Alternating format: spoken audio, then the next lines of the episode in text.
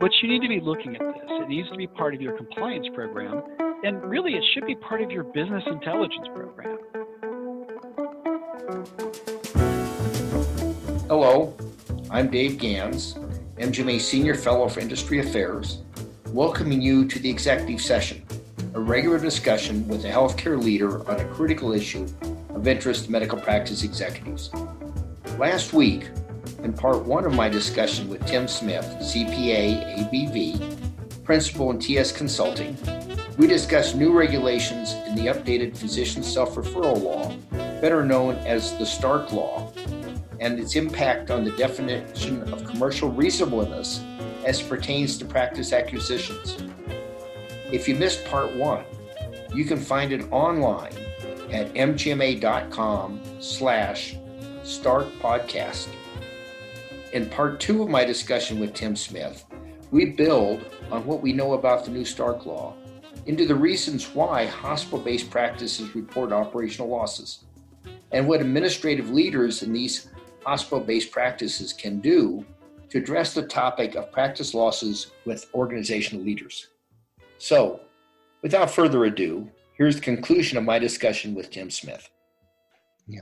You know, in fact, as we talk about losses, maybe we should get into some of the depth, uh, a little bit more discussion on why hospital-based practices will lose money. Uh, I think the last section of the Federal Register gave some of the intangible reasons, uh, but there are some also some fundamental reasons on what happens internal to a hospital-based practice, on how they differ from practices that are independent or those that may have a different type of owner for example a investment capital company owning the practice because they operate in a very different environment than if they're hospital based i've looked at the information from the mgma data dive for cost and revenue for years and we see that uh, hospital owned practices typically have substantial lower revenue they have lower operating cost but similar provider compensation levels and therefore they will oftentimes on their books show a substantial loss of internal financial reports.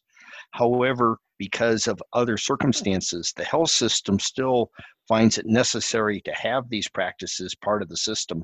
And there are other elements of revenue that may accrue in the health system, even though it doesn't show in the books of the of the practices that they own. Can you give some of your thoughts on what is happening here? And then we'll go into a little bit more depth as we go along. Sure. And you know, Dave, I think you are the you and I are the two guys in this industry that have probably published and spoken the most about practice losses. I know I ran across one of your articles from 2011 that I cited um, about this subject, um, and I know I started speaking about it at, at conferences and started writing and publishing in 2012 about this, and I've I've written a lot about it. And you're and you're right. And I want to start off here by talking about how you're right. Different buyers think about physician practices differently, physician owned practices. Generally speaking, the physicians are focused on maximizing their earnings to play out for physician comp, right? Uh, along with kind of their own desires of how, you know, lifestyle considerations and so forth. Obviously, meeting community need and patient care are, are you know, key to physicians. They're healers. That's what they do you know that's their focus. We're going to operate this practice to maximize our earnings within these you know our, our, these other considerations. Private equity you know for them it's about developing a you know a cash flow stream and the idea of building a platform off uh, you know from which they can grow the business. Probably you know some of them are flippers. There's different types of private equity firms that have different strategies but eventually they're going to sell it to somebody else downstream. They want to grow it and make money off that. Um, but they offer physicians different things. Uh, and, you know, there's lots of webinars and things you can read about that. Hospitals are very different in that they come in and physician practices become part of this integrated delivery network concept. And you know, for them, it's about offering a continuum of care, having geographic scope. Many times they'll employ the physicians because the markets won't sustain physicians. So for community need purposes, they have to hire the physicians, for example. And so you're right. These different types of buyers have different outlooks and they do different things with, with practices. If you bring in the payers, you know, my understanding from reading the press is that a lot of the payers buy physician practices to control referrals, not referrals to the payer system, but to try to low cost referrals. They want they want their doctors referring the patients to the, you know high quality, low cost care for ailments, and that was one of their ways to to try to keep the cost of healthcare down relative to premiums. So as you can imagine, you've got these four different types of buyers and employers of physicians who think about them very differently. And you're absolutely right. They're going to do things operationally and strategically very different with their practices. And you're going to get different financial outcomes as a result of that. So I think it's important to understand that these different buyers and uh, owner operators is a term we'll use in the valuation world operate these practices differently. So let me let me give you three keys to how to think about practice losses, particularly for health health systems. Okay, I think the first key is that um, there can be many causes for practice losses. I often see people trying to focus on one issue. In my investigations and examinations of why they lose money and talking to operators and, and over the years, what I found is a whole bunch. And everybody tends to want to focus on one. And I would say for every health system out there that's losing money on their docs, there's probably five things that contribute to their losses. So that's the first key. The second key is that losses are facts and circumstances based. You know, I can list out a whole bunch of reasons. I forget how many, you know, there's a dozen of them or something that we could go through of why they lose money. But whether or not those apply to your specific physician groups is all facts and circumstances based. So, number two, be facts and circumstances based in your thinking. Uh, and the third is you've got to quantify the amount of the loss contr- contributed by that factor.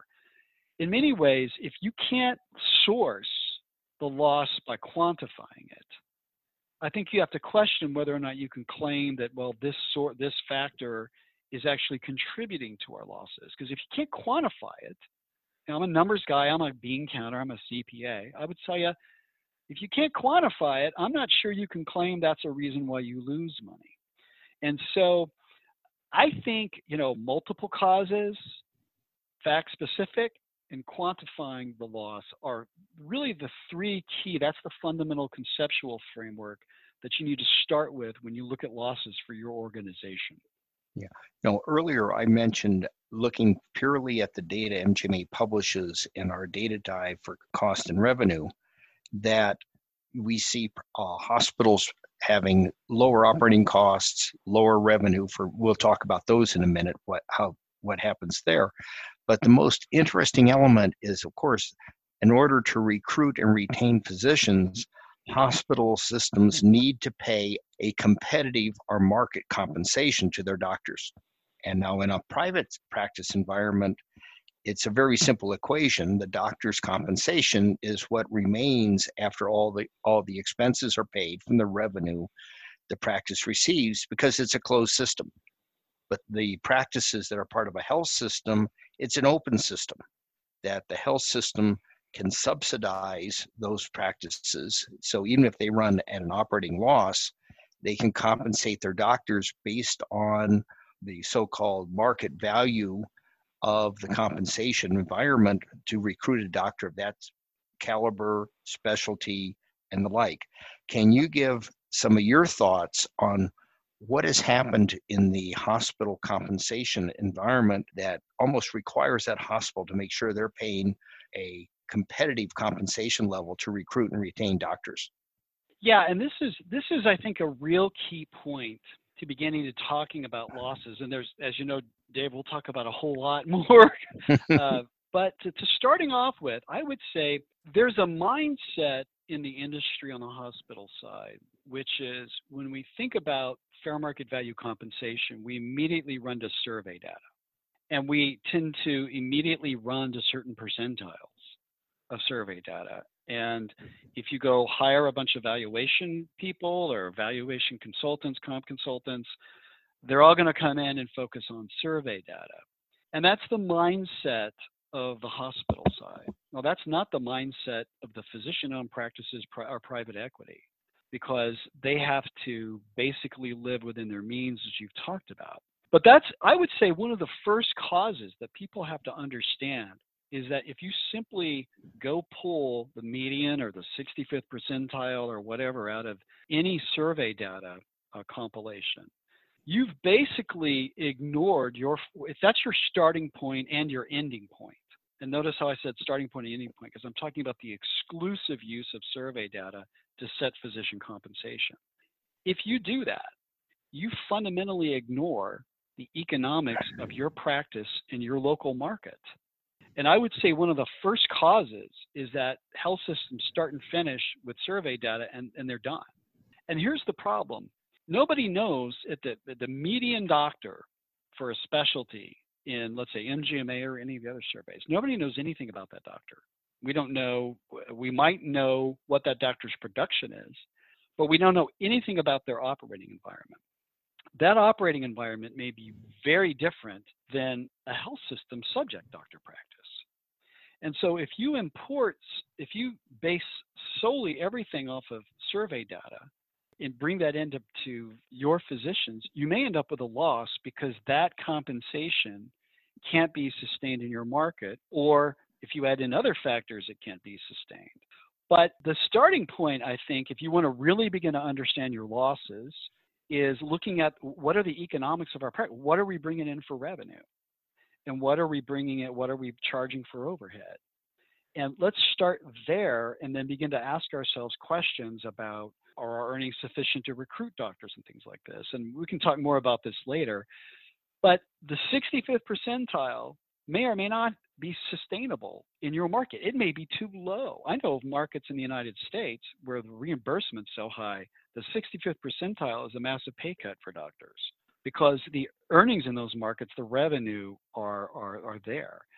And I'll point out that CMS was made aware of how the hospital physician industry sector has become so focused on percentiles of survey data uh, and people thought that CMS and the government believed that, let's say, up to the 75th percentile was FMV. Well, CMS came out in the regular in the regs in its commentary and and just really disavowed and disclaimed all of the this favored percentile business for FMV. They said there is no such policy.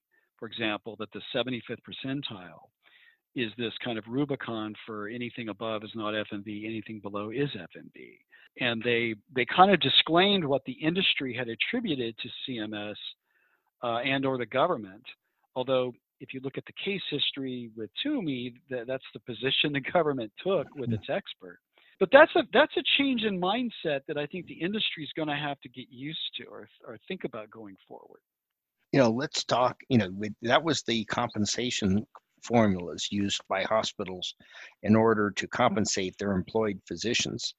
Uh, there are other factors, and we alleged earlier that hospital uh, practices have less revenue.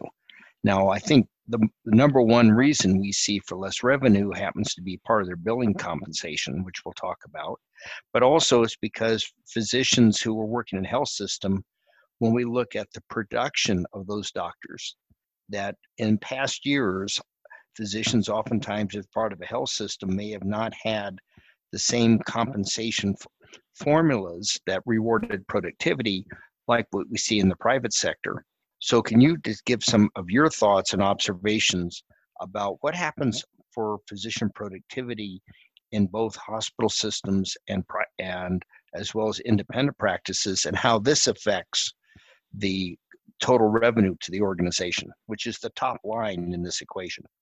and that's I, I, think that's one of the areas uh, you know another big contributor to losses is the fact that most health systems will convert what you what would have been the in-office ancillaries diagnostic tests various therapies and so forth they'll convert those uh, move them out of the in-office setting and over to a hospital outpatient department setting because the site of service differential and reimbursement is so much better and higher for Medicare uh, as well as many of the commercial payers that they'll do that.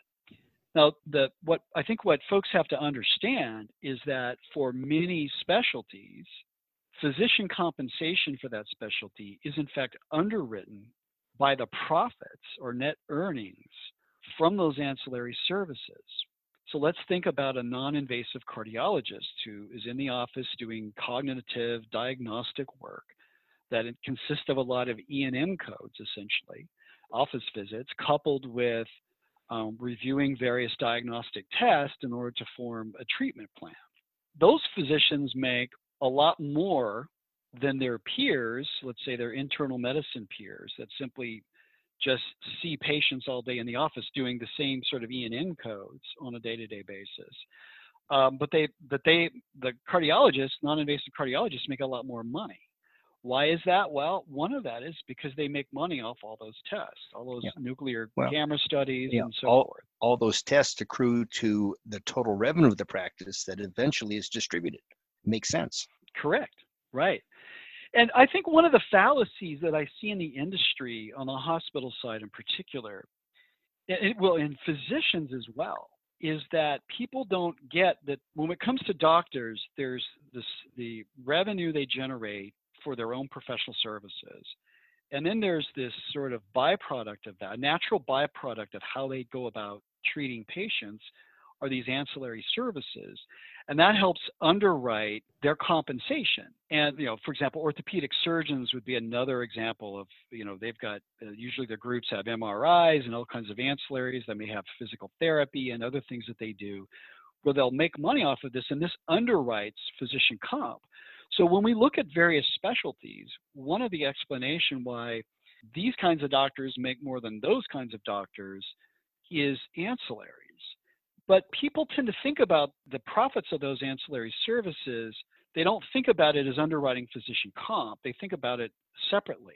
And so, yeah, when the hospitals convert it, what happens is that source of, of net earnings, because there's a cost associated with that as well. So we have the revenue and the cost component, and then we have what's left over as the earnings. That's used to underwrite or physician comp. But once you move it out of the practice, it's not there anymore. Mm-hmm. And if you pay the doctors the same, you'll lose money instantly. I mean, that's an instant yeah. source of a loss yeah. when you do that. And that was also oftentimes the excuse that was given. Now, I've when I've looked really close at the data, I've seen two other factors that even at the same degree of work and that occur, and that has to do with the payer mix of that health of that health system based practice is typically the payer mix of the hospital. And that payer mix oftentimes is not the same as what you see in a commercial private practice. In other words, they'll have twice as much Medicaid services in a health system owned practice because of their community missions. And of course, Medicaid pays at a, oftentimes a, only a fraction of the rate of commercial payer. So that's a factor. And we also can see in the revenue cycle that health systems, for various reasons, collect less of the bill charge. What do you think this means in the context of the physician loss? I, I will tell you that on the, the revenue side is very interesting. I will say, first of all, a payer mix, you're absolutely right. If you have a payer mix that has a higher level of poor payers in it than another practice, all things being equal, you're going to generate less revenue. And if you're trying to compete with your physician comp, uh, something's got to give in that equation. In you know, physician-owned practices have to live with whatever their payer mix is, which is why many times you see that payer mix be different than, let's say, a mission-driven health system. I will say, Dave, that when it comes to payer mix, that's one of those areas that I think needs to be fact-specific and quantified. I live in the Dallas-Fort Worth area, and I can tell you it doesn't matter what organization uh, owns a physician practice, if you're in certain communities, you're going to have one uh, kind of payer mix. If you're in another part of the Dallas Fort Worth Metroplex, you're going to have a completely different payer mix. Payer mix to me is always a function of the local market coupled with you know the mission driven uh, aspect of that organization and I'll, I'll just name one here in dallas which is parkland hospital county hospital its payer mix is going to look probably very different than some of the hospitals that may be a few miles up the road simply because it's the county hospital and that's where the indigent folk go that don't have health insurance and so it's a very different payer mix.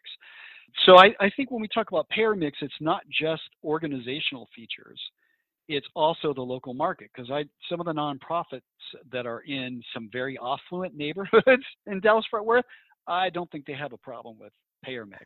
Maybe they do, and I don't know it. But, I, but I doubt that's it. a local market. Yeah, that's a local market thing.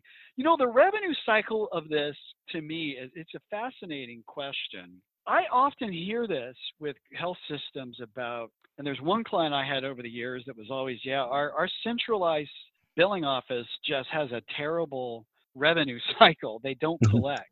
When I've talked to experienced practice managers about that, what they've said is oftentimes that you get diseconomies of scale when you centralize billing. You take it out of the office where there's a lot of firsthand knowledge. Um, the other thing that you don't get is maybe is disciplined practices of hey you can't see the doctor again you know for your follow-up visit until you pay your prior bill or they you know they try to get people to pay when they check in um, but I, I, you know, the, the perplexing thing for me with health systems is when they point to poorly performing operations. You know, my reaction is, well, why don't y'all fix it? Hmm. I mean, I don't get it. If your CBO doesn't work, then outsource it. Get somebody that makes it work. I mean, this is the same thing I hear. The kind of the, the corollary to this is, well, our overheads, our overheads a lot higher. And it is true when you get into large organizations they often, you know, they have a compliance department, they have IT managers. You start to layer in lots of resources that a smaller practice didn't have. But if you start looking at larger practices, they often have the same level of scale and have all of these higher costs as well. But I look at a lot of health systems, I hear them talk about, are our costs are too high? And I'm, I think to myself, well, why? Why don't you fix it? Why don't you outsource hmm. the management to somebody who can keep it down? Again, if your comparison is a small two, two, two doctor practice that doesn't have a compliance department, a revenue cycle department, an HR department, an IT department, et cetera, well, that's one thing. But if you're looking at you know a group that had 50 doctors in it that you acquired and you ran up their costs, you may want to take a step back and say, what are we doing where we ran up the cost? And and is is the hospital i you know i know this is one of those contentious points often between the physician enterprise and the the overall health system or the hospital side is what are you doing pushing all those costs out to the practice? And i i know that gets into all these inner inner you know intercompany accounting issues but i kind of look at that and say why don't you fix it or do some good cost accounting Yeah, and I- figure it out what you should be pushing out you know I agree 100%. In fact, what you know, we've talked all around the issue, but I, I'll come back to in my observations has mm. been the number one issue why practices that are part of a health system have lower revenue, even if you look at the productivity being relatively similar, has to do with pro- what the concept of called provider-based billing.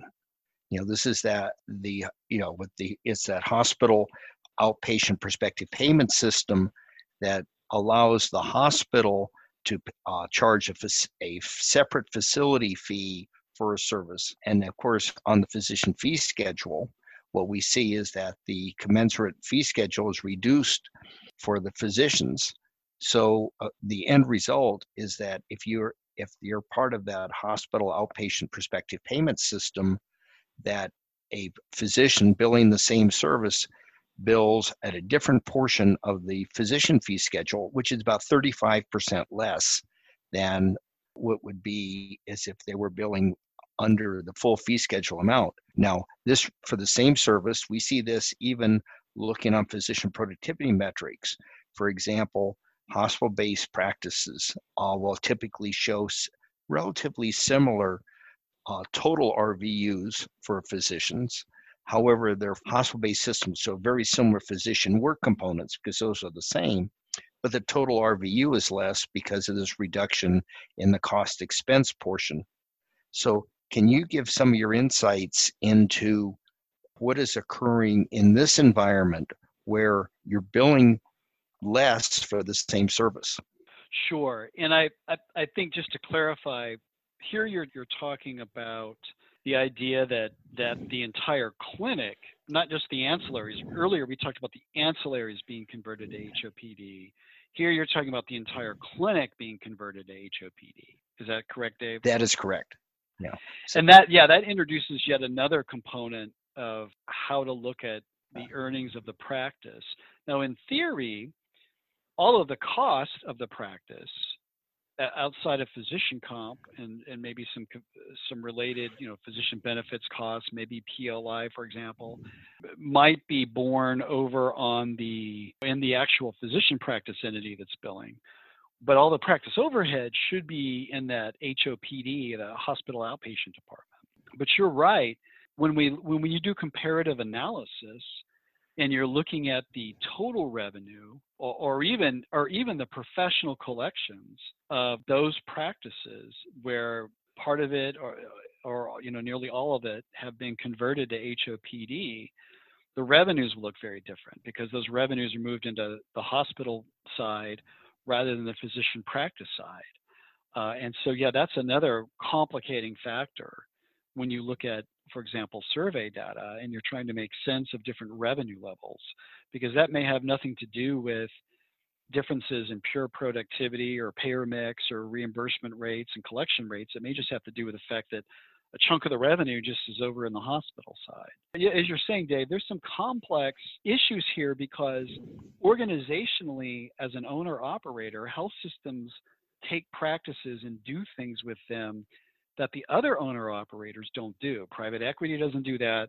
Uh, they, I mean, they can't. Nobody can do this but a health system, right? Because mm-hmm. nobody can bill HOPD unless you're a hospital. That's That's so. Right. You know, I mean, the payers can't do this. The, the United Healthcare practices, private equity can't do this, and physician-owned practices can't do this.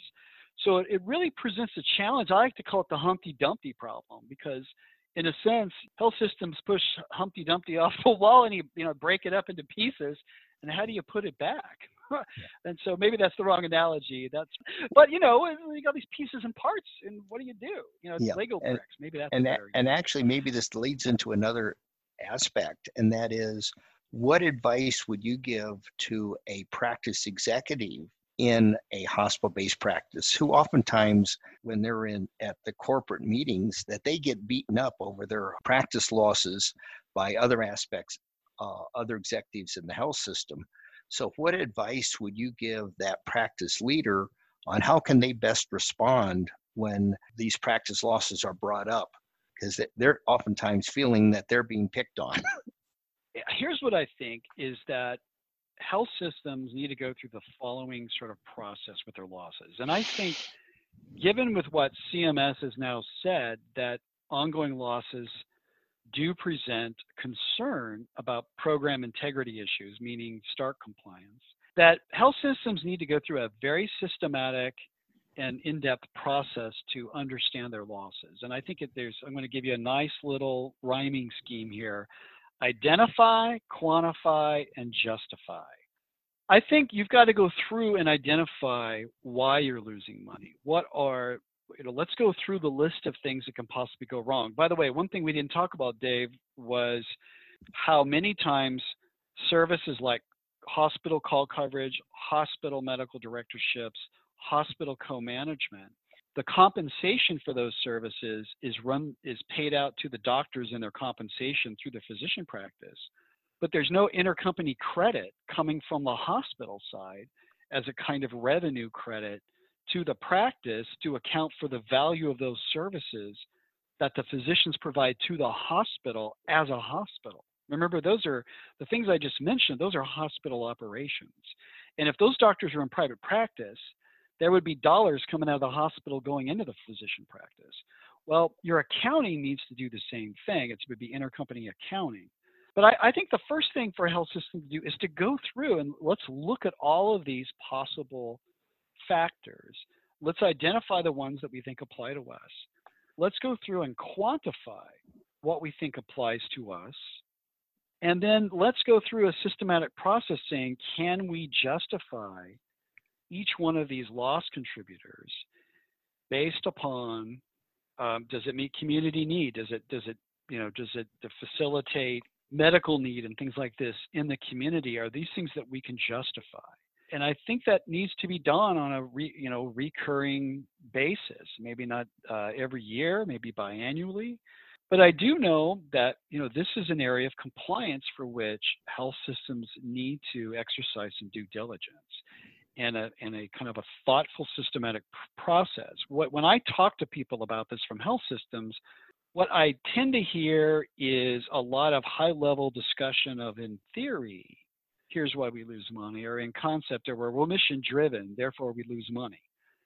Um, but I don't hear anybody saying, "Oh yeah, we've done a we've done an in-depth analysis, and here's why we're losing, and we believe we can justify the losses for these reasons." Um, I think the latter is what's going to. I certainly know if if uh, you, you know, it seems to me from what I've read about whistleblower cases, if a health system's done its homework and really thought through these losses, that's gonna that's gonna prevent um, uh, I think a lot of whistleblower cases emerging. Um, if nothing else, the doctors in your organization and the people working in your organization will understand, hey, we lose money, but it's for these reasons, which we think are valid uh, under the Stark Law. And so I would encourage every health system to, to, to start to work on this area excellent comments. You know, Tim, there's so much more we could talk, and I know with your schedule that your time is limited. Uh, anything you'd like to add to today's discussion uh, to summarize and to bring it and to let let our listeners have a take home? I think now it's practice losses are back on the map. It's a fair market value and a commercial reasonableness issue. You don't have to make money, says CMS, for commercial reasonableness. But you need to be looking at this. It needs to be part of your compliance program. And really, it should be part of your business intelligence program. You should be looking at your operations, understanding why you're committing the resources that you are, and whether you're being good stewards of the physician enterprise. Uh, and I think a thoughtful analysis process uh, is what you do to make sure you're being good stewards of the resources for the overall health system. Excellent comments. Tim, thank you so much for your time. I know our listeners will find this discussion most interesting, and I'm looking forward to your session that you're going to give at the Medical Practice Excellence Pathways Conference. I'm think you've got a, a lot of extremely interesting and insightful information to pass on, and I'm looking forward to hearing you at the conference. Thank you very much. Thank you, Dave.